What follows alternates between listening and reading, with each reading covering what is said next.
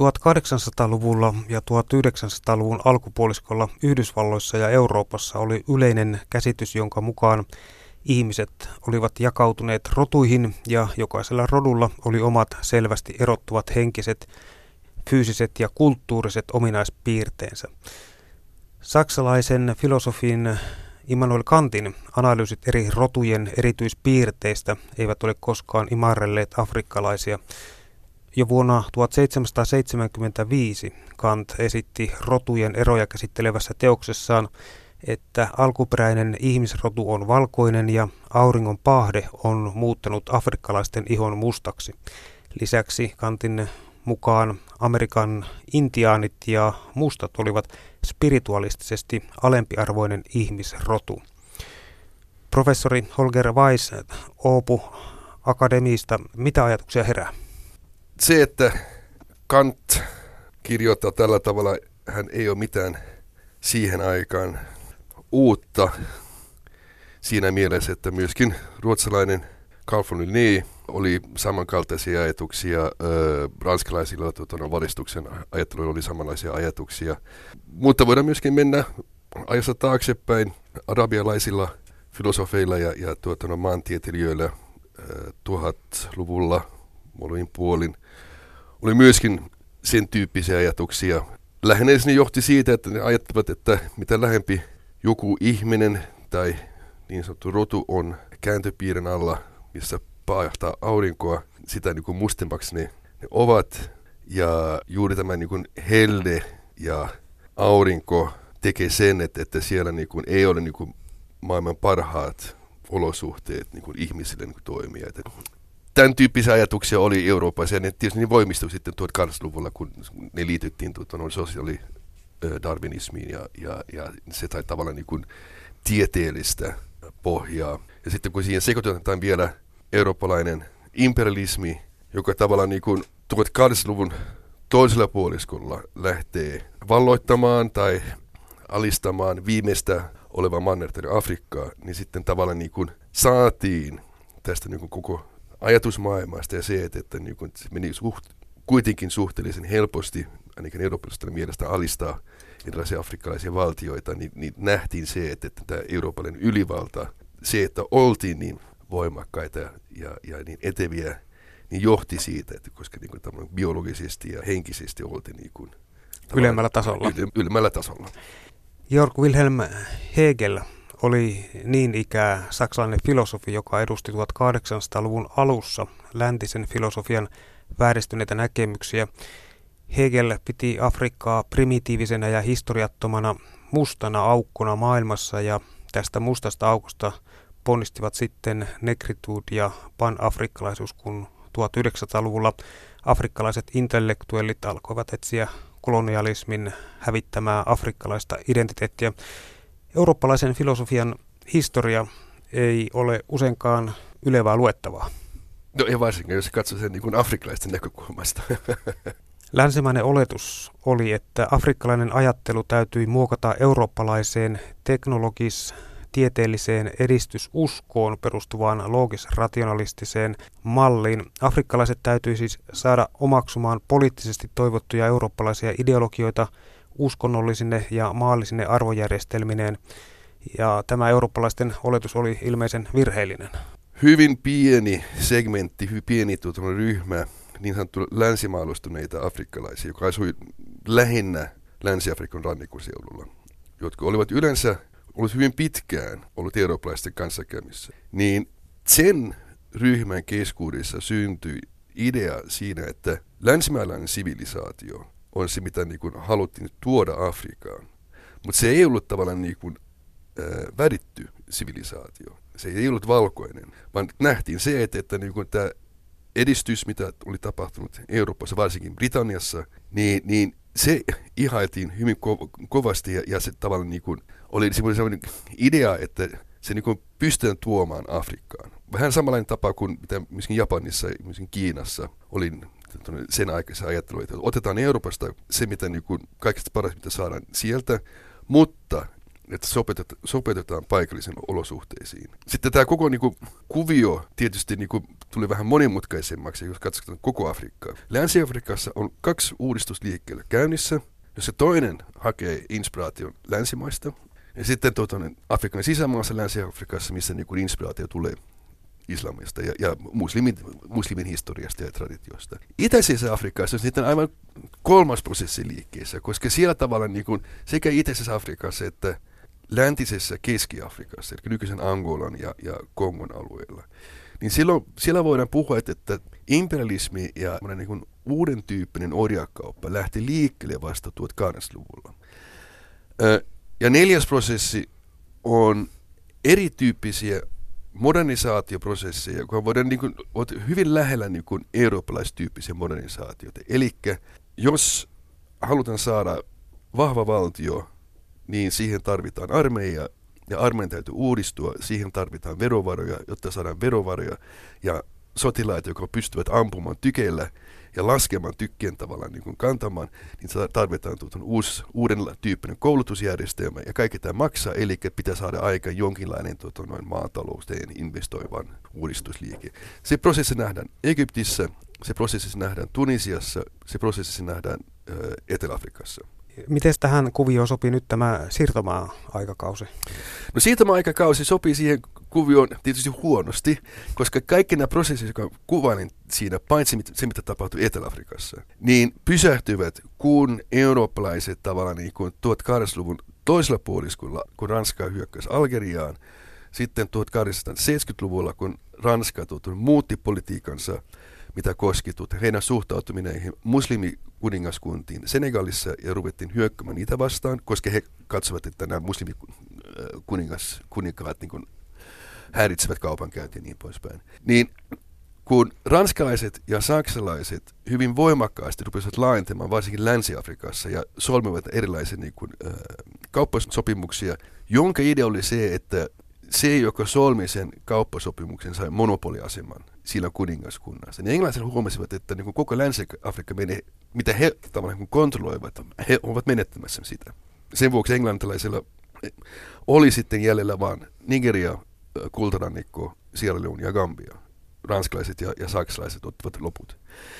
Kun taas päivätasajan eteläpuolella ei ollut kyseessä tavallaan niin kuin tämä kauppa-aseman menettäminen, vaan silloin paljon vahvemmin läsnä orjakaupan vastainen taistelu. Ainakin siihen viitattiin.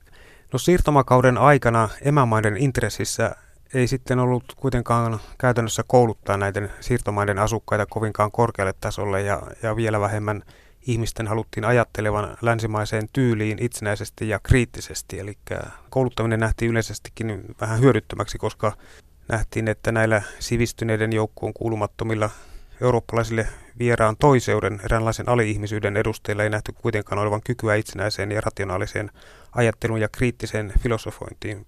Pitääkö tämä paikkansa vai onko tämä liian kriittinen tulokulma tähän asti? Eurooppalaisten tavalla niin emämaiden tehtävä suojelualueilla ei ollut olla vastuussa sen hallitsijan alamaisista.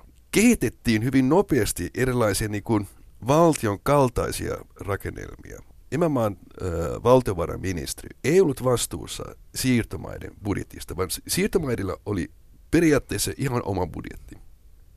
Suurin ongelma sitten oli se, että tämä oli niin kuin torso, siirtomavaltio. Koska yleensä siirtomavaltio ei kantanut veroa asukkaista. Se vero, mitä saatiin, niin kun yritettiin, oli niin pientä, että sillä ei pysty pyörittämään koko hallintojärjestelmää. Vienti ja tuon, tuonnista, siitä saatiin rahaa. Suurin ongelma oli siitä, se, että siirtomavaltion piti ottaa lainaa emämaasta. Ja se sitten johti erilaisiin pohdintoihin, että kuinka paljon laina voitiin ottaa ja kuinka sitten paljon saatiin. Siihen, siihen oli tietysti hyvin voimakkaasti mukana myöskin tämmöinen ajatus, että afrikkalainen on kykenemätön. Mutta yhtä paljon oli myöskin mukana siinä, että, että siirtymään valtio, valtion mielestä niin kuin, oli, niin kuin, se oli budjettikysymys. Yhdysvalloissa jo 1900-luvun taitteessa syntynyt panafrikanismi oli ensimmäisiä mustaihoisten poliittisia liikkeitä. Mennään nyt tähän, tähän aiheeseen. Niin professori Holger Weiss Oopu Akademista, niin kerrotko tästä pan-afrikanismista hivenen lisää? Panafrikkalaisuus syntyy Yhdysvalloissa. Ja se panafrikkalaisuuden historia on, on sikäli mielenkiintoinen, että se syntyi 1800-luvulla Yhdysvalloissa ja hyvin pitkään se oli niin kuin Yhdysvalloissa afroamerikkalaisten keskuudessa oleva ensin ajatus ja sitten liike, joka sitten 1900-luvulla siirtyi Afrikkaan. Ensimmäiset ajatukset, jotka niin viittavat siihen panafrikkalaisuuden ja Yhdysvalloissa oli hyvin voimakkaasti tietysti kytkettynyt orjuuteen ja siinä, mitä on olla musta Yhdysvalloissa. Yritettiin etsiä ratkaisu orjuuteen Yhdysvallan eteläosissa. Ja yksi ratkaisu, mitä silloin esitettiin, oli, että äh, vapautetaan orjat, eli mustat orjat, ja he palasivat Afrikkaan. Eli tämä, tämä niin palaminen Afrikkaan nähtiin tavallaan niin kuin, että se olisi, niin kuin, olisi jonkinlainen ratkaisu orjuuteen ja, ja mustien, mustan väestön asemaan Yhdysvallan etelävaltiossa. Eli tämä, tämä niin kuin palaminen Afrikkaan on se ensimmäinen vaihe.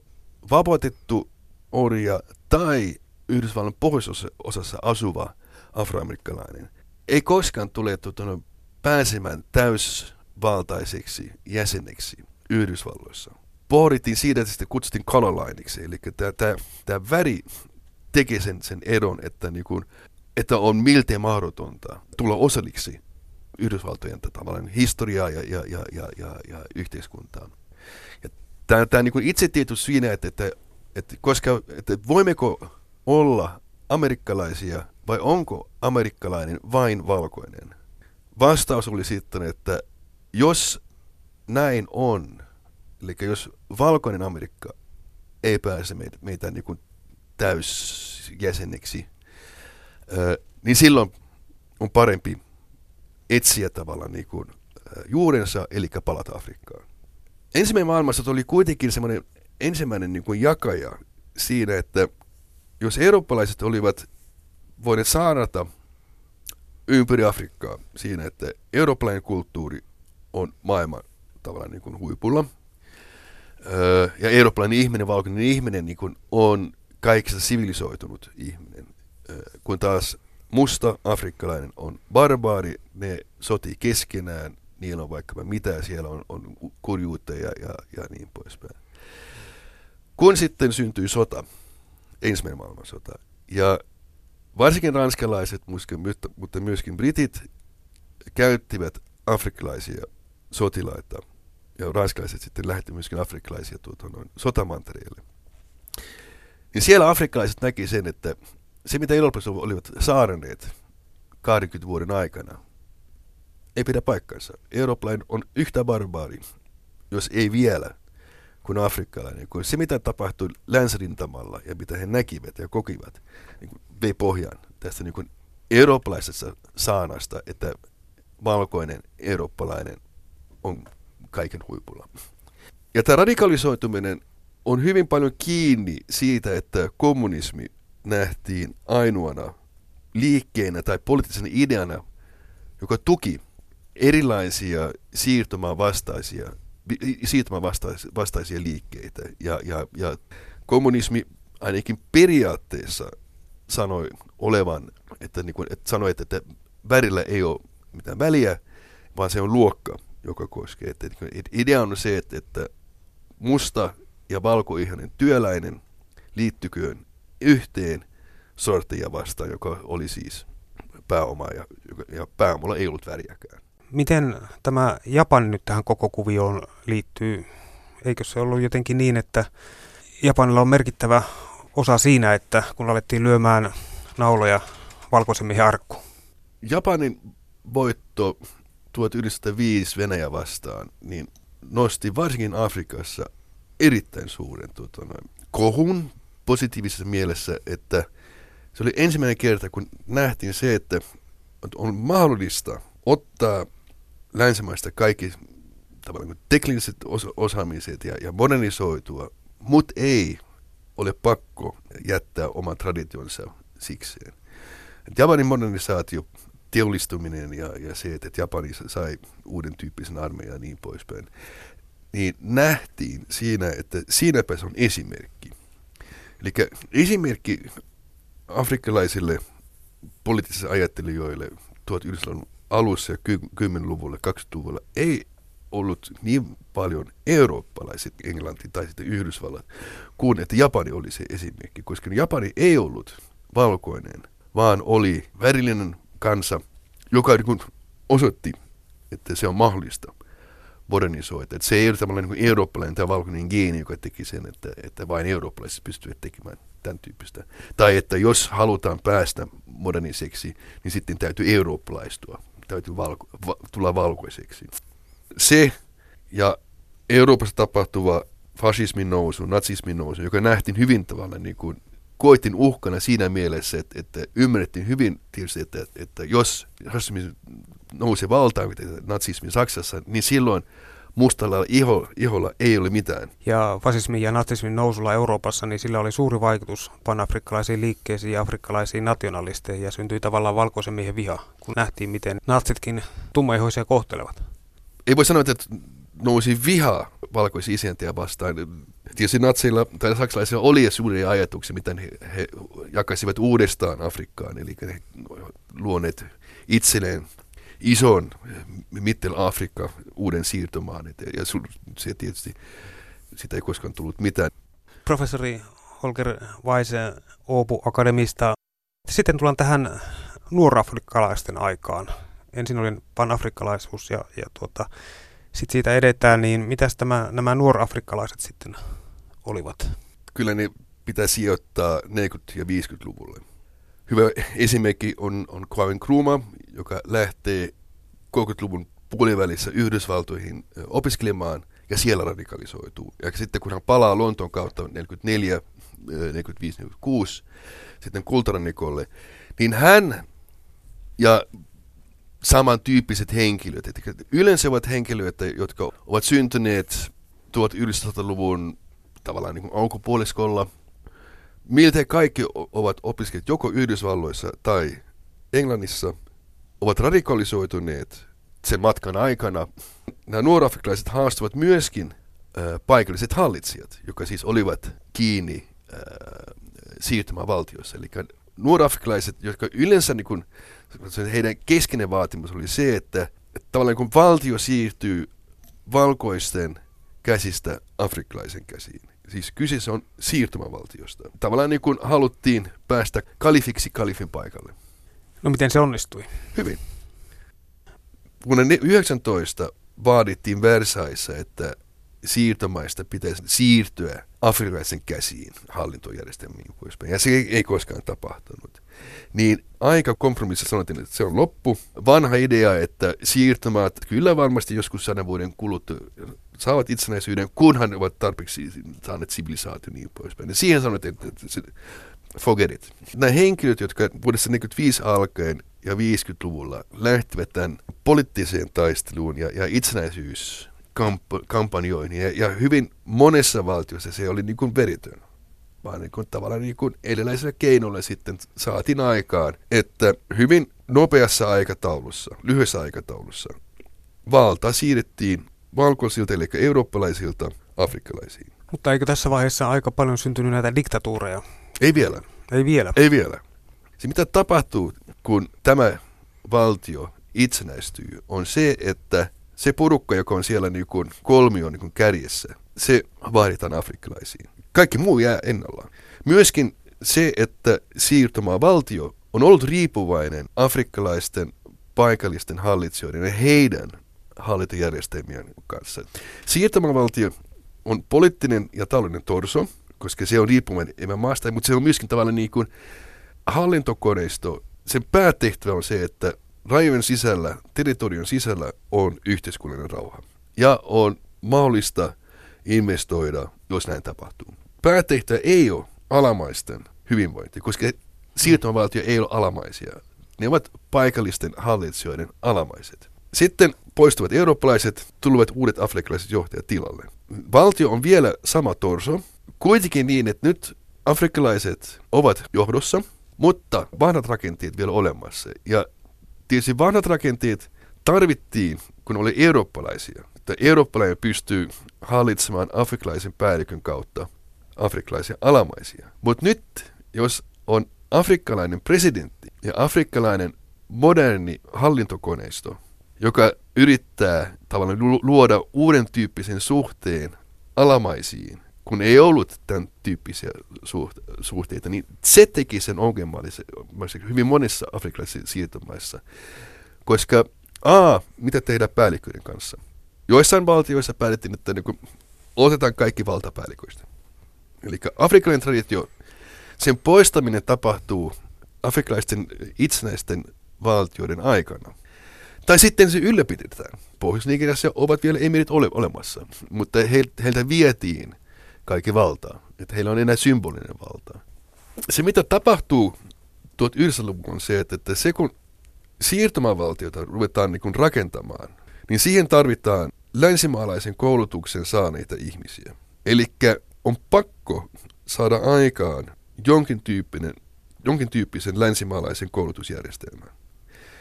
Kun sitten koko valtio on afrikkalainen, niin sama tarve on olemassa, eli tarvitaan koulutettua väestöä.